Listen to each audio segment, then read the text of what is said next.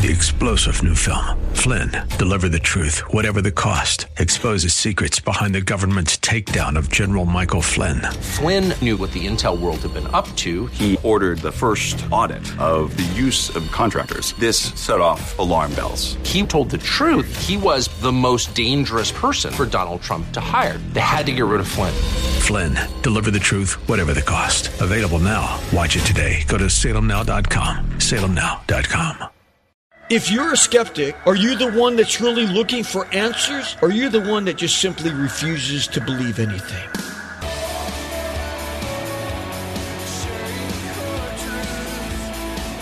Welcome to Core Truth Radio, a radio ministry of Core Church Los Angeles with pastor and Bible teacher Steve Wilburn. Pastor Steve will be teaching us God's truth right from the Bible with lessons that we may not want to hear, but we need to hear. Let's jump right in today's study.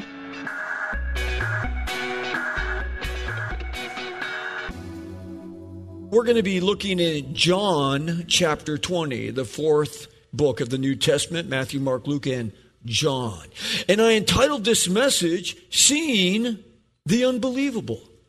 Have you ever noticed how faith filled we can be when we can see everything with our own eyes? Like when we sit down to do the bills at the end of the month, if we have an overabundance of cash, we don't even hesitate to pay our bills. Why? Because we know we have plenty. Yet consider the blind faith we use when we board a plane, trusting that all those thousands of parts that it takes to put together an airplane, that they're all going to function perfectly and properly. Yes, we all exercise blind faith in many areas of life. You know, like when putting gas into our cars, you know, we don't question. We pull into a gas station and we assume the obvious. I'm going to put this gas pump into my tank and I'm going to squeeze the handle and the gas is going to fill my tank, number one. And number two, simultaneously while that's happening, a vacuum will go into my wallet and start sucking money out. Yes, there are numerous things in everyday life that we do simply out of habit, things that we do by blind faith. Yet when it comes time to simply trust and believe God by faith, to believe in all of his promises that he's written to us in his word, that he made to us through the Bible, we will many times be faithless. Why is that? We're faithless, leading us to miss the hand of God and his promises. He conquered sin and death. He made a way for every single human being to be forgiven and to be set free. Not everyone's forgiven, not everyone's set free, but He made a way. He made a way that we could find true hope in a world that's lost its way, in a world that we see the wheels coming off. Yet, why are there so many people today in life with no hope whatsoever? Why are there more people now in America that don't believe in Jesus than any other time in our nation's history? Or at least they don't believe in this Jesus of the Bible. They might say they believe in Jesus, but it, it's not always the Jesus of the Bible that they're believing in. Well, it all has to do with the fickleness of the human heart. And that's one thing that hasn't changed in the last 2,000 years. For even those who walked with Jesus had their faith in Jesus rattled to the core as they saw him beaten, bludgeoned, and crucified. But tonight we'll see how their faith was restored as they saw Jesus resurrected and alive. We're going to consider three points in light of our title Seeing the Unbelievable. Number one, the faithful see. Oh, the faithful were petrified. They were scared. They didn't know what was going to happen next. But they will see. We're reminded of the faithful scene when we consider Abraham because he was someone who was faithful and he ended up seeing what he believed in. That's why they call him the father of the faith. God had promised to Abraham that his descendants would be like the stars of heaven, like the sand on the seashore. Only one problem with that prediction that God gave to Abraham. He didn't have any kids. How are his descendants going to outnumber the stars of heaven when he doesn't have any kids? And making it even worse, the guy's already in his 80s. And his wife, she's in her 70s. But yet, Abraham, he believed even though he couldn't see anything. But he believed God. Why? Because God simply said it. That's it. God said it, so he believed it. And God counted it unto Abraham as righteousness. So he says, I'm going to make you in right standings. That word righteousness means in right standings. Because you believe me, though you can't see anything, Abraham, and you're an old man, you're all shriveled up, but you believe me because I said it, I'm going to make you righteous because of that. 20 years would pass by, making Abraham now 100 years old and his wife 90 years old. Still, no kids to have these descendants come through. So God shows up and tells Abraham, Oh, you're going to have a baby. Next year, this time, you're going to have a baby. Well, Sarah, his wife, was eavesdropping, kind of the ear to the wall, listening to this conversation he's having with the Lord. And what did she do? She just laughed to herself, like, yeah, like, right? Like, you got to be kidding me. I'm 90. I'm going to have a kid now? I don't think so. The Bible describes Sarah as an extremely beautiful woman, yet Sarah would have traded her beauty and for motherhood in a hot second. Yes, her dream of having a baby was completely gone as a 90 year old woman. So all she had left was to simply laugh when she heard the Lord tell that to her husband. But God reminded Abraham after she laughed of what I think we all need to be reminded of here today. And he said this in Genesis 18:14. He says to Abraham, "Is there anything too difficult for the Lord?" That's a great question, isn't it? He says, Is there anything too difficult? The one who stretched out his arm and he created the heavens and the earth, the different universes. I mean, Abraham didn't know this then. He just looked up and saw stars in the sky. But we know now that there's a hundred billion galaxies out there. And each one contain a hundred billion stars. Abraham just knew there was a bunch of stars. He didn't know there was that many. And he says, At the appointed time, I will return to you this time next year, Abraham, and your wife, Sarah, she's going to have a baby. Well, guess what happened? That happened. That 90 year old woman had a baby a year later. It's like, hey, she had exactly what the Lord said. But I wonder if we believe what God had told Abraham. He says, there is nothing too difficult for God. I wonder if you really believe that. Or maybe we can only believe what we can see. Oh, if I see it, then I'll believe it. I wonder how many times that we, just like Sarah, have become cynical and faithless simply because we don't see something. Yes, it's much harder to have faith to believe when we're not seeing something with our own eyes, isn't it? Now, faith is defined in the Bible in Hebrews 11 1. It says, Now faith is the assurance of things that are hoped for, the evidence or conviction of things not seen. That's what real faith is. Like you can't see it, but you know what's going to happen. And in this case, as a believer, when God gives us a promise in the Bible and He says something's going to happen or a promise is made to us, guess what? It can happen. Why? Because God said it. Yes, the faithful will see and receive. The, faith, the faithful will always receive even though they don't see. Oh, they'll see eventually when it happens, but the faithful believe even without seeing. As you know, again, today being Easter, the fact that Jesus had risen from the dead. And when Peter and John heard from Mary Magdalene that the tomb was empty, you're not going to believe this. They mocked her. Yeah, right. Typical woman. What are you coming in here? Tell, telling us that the tomb is empty, that Jesus is risen, that you talked to him? Really? Are you serious? You want us to believe that? But they ran out the door and they ran up to the tomb. We got to see this for ourselves. They ran to the tomb. Now, the Bible says in John that John outran Peter. I guess when you're writing a book, you can point out little things like that. Hey, I'm in better shape than Peter the fisherman. I outran him to the empty tomb.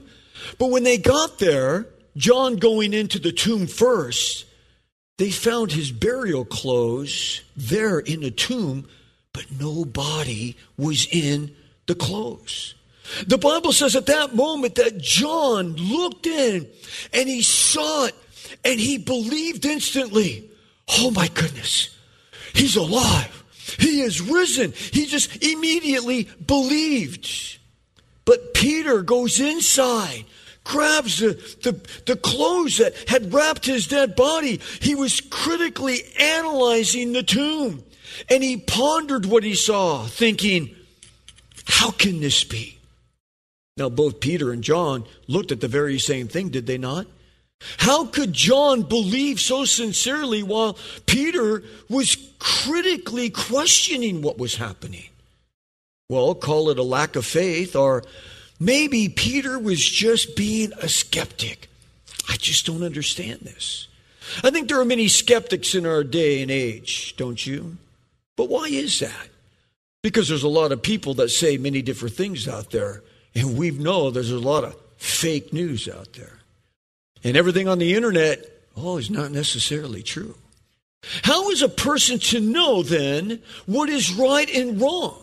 Remember, a skeptic, according to the dictionary, is a person who habitually doubts, a person who habitually questions, who habitually suspends judgment of things that are generally accepted. Oh, everyone knows this. Well, I don't know.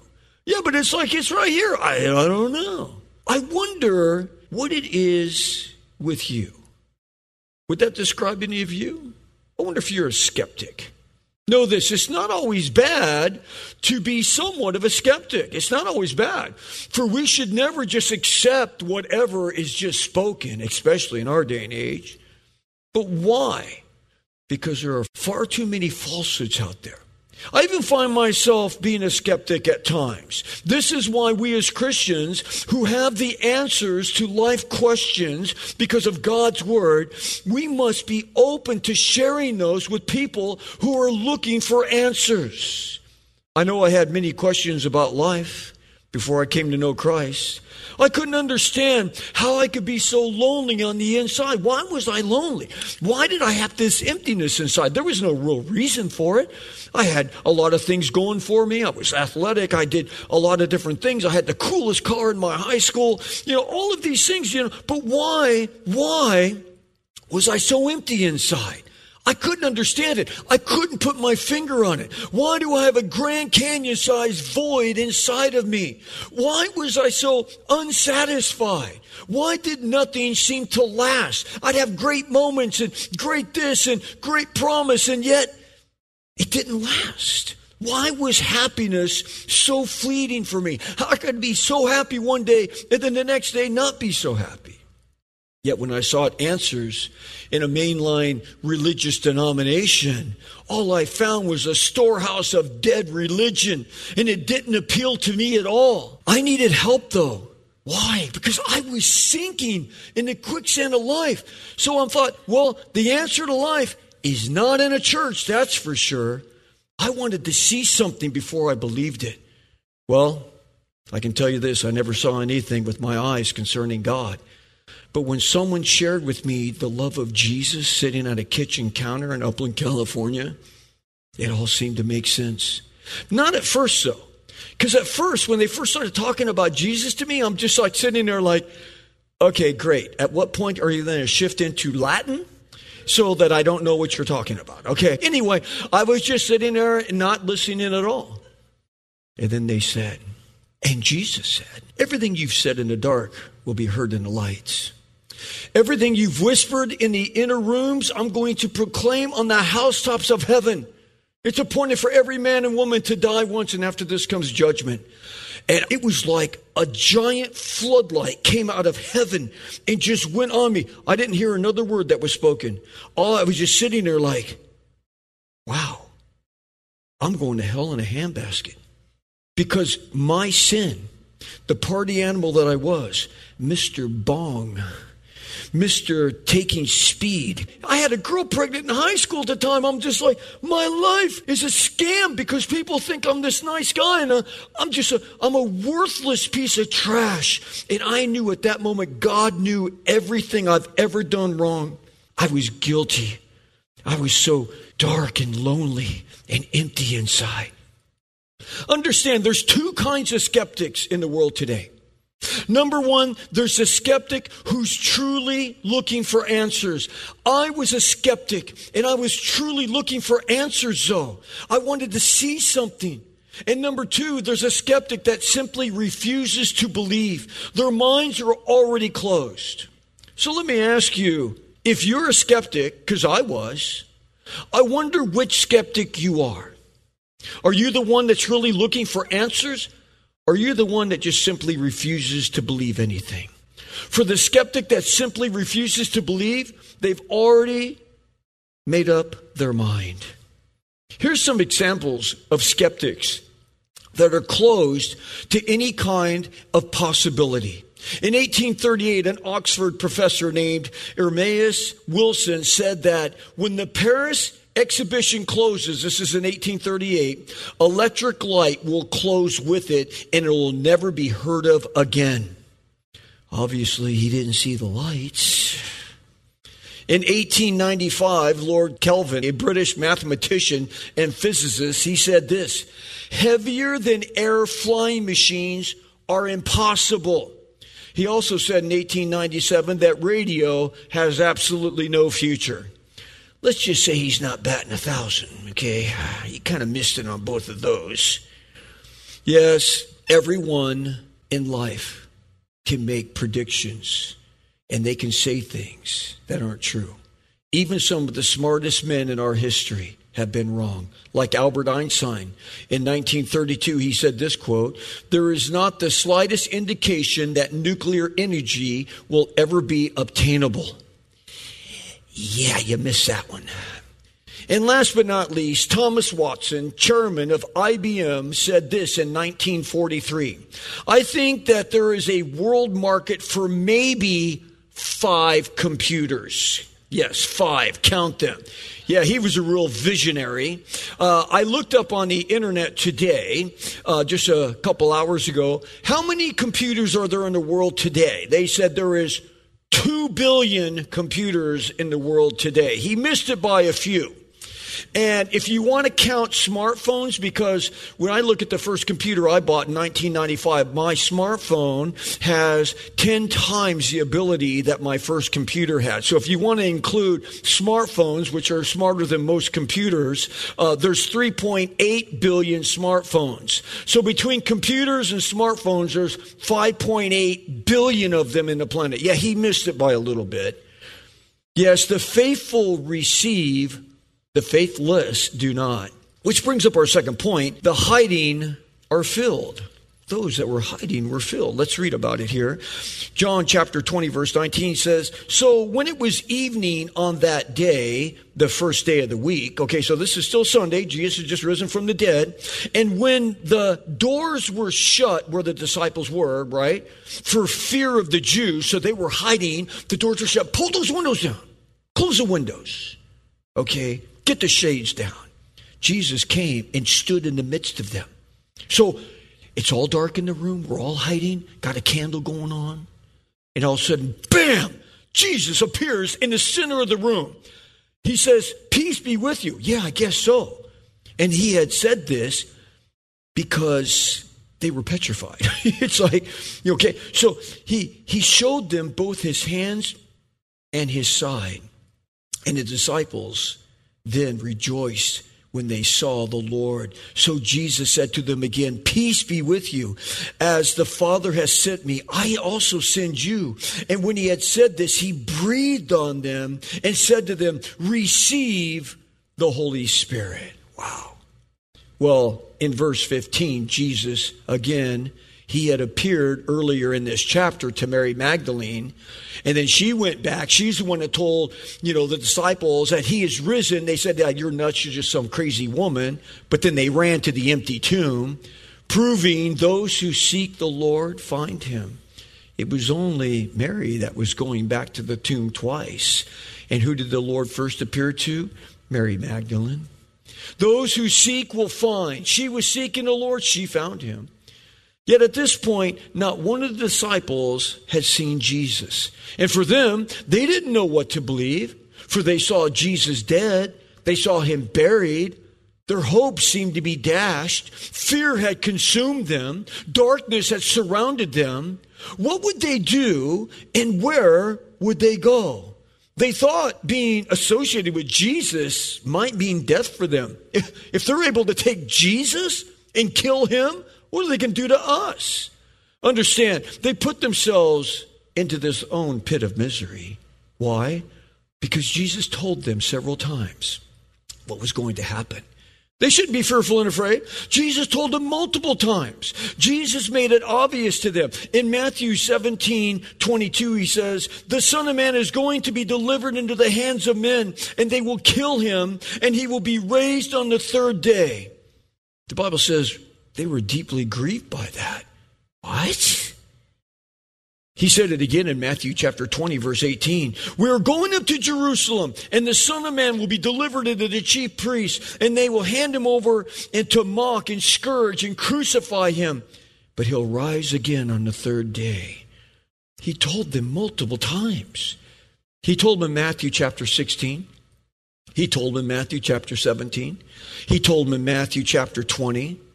Back to Matthew 17, 22, it said that the disciples were deeply grieved over it. Deeply grieved. In the original language, that means that there was a deep physical pain coupled with sorrow of spirit. Yet it seemed overwhelming. How could they ever recover from such a, a sorrow? It's amazing how they missed it, though, how it just seemed to fly right over their heads. But later on that night, as Jesus rose again from the dead, Jesus planned to make a little house call on the fearful and afraid disciples. Yes, he found them shaking with fear. I wonder what condition Jesus would find us in if he made a house call on us today in our current situation. Would he find you overwhelmed? Overwhelmed. We have a global pandemic. We're overwhelmed. We're, we're heavily burdened. We don't know how we're going to make our bills. Would he find you living in sin? Maybe no one else knows. Or would he find you full of faith, serving him, being a light shining bright in this dark world that we're living in? We live in one of the darkest cities in the world second largest city in the United States.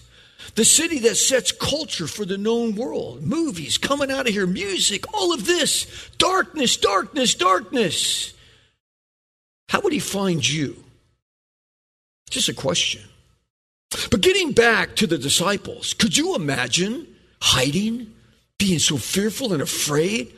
All the windows closed and, and suddenly out of nowhere bam! Jesus is in the room. He lights up the room. These guys probably jumped out of their skin. That's why jesus had to tell them twice peace be with you. Yes jesus when he's present oh his peace comes in like a wave. And his peace is a quietness of rest. Then he showed them the nail prints in his hands and his feet, just so you would know that he was real. How amazing is this? Verse 20 said that once they saw him, they rejoiced. Their fears must have been instantly turned into tears of joy. I wonder if there are any of you here tonight that have, in a sense, been living like these disciples. Maybe you've been locked up inside. Maybe you have closed all the doors and windows of your life. Maybe you've been hurt, abused, kicked, discarded by this world. Maybe you're a product of the COVID panic. Well, know this Jesus wants to stand in your midst. He wants to stand in your darkness, a darkness that you become accustomed to living in, and He wants to shine on you. Thanks for joining us for Core Truth Radio. You've been listening to pastor and Bible teacher Steve Wilburn of Core Church Los Angeles. If you'd like to hear more messages by Pastor Steve, download the Core Church Los Angeles free app available on iOS and Android. Core Church is sponsored by and a listener supported outreach of Core Church LA. If you have been blessed by this program, consider supporting our radio ministry by texting Core Church LA to 77977. You can also give via our app or online at corechurchla.org, as well as writing to P.O. Box 34789, Los Angeles, California 90034. Three star general Michael J. Flynn, head of the Pentagon Intelligence Agency, knew all the government's dirty secrets. He was one of the most respected generals in the military. Flynn knew what the intel world had been up to. He understood its funding. He ordered the first audit of the use of contractors. This set off alarm bells.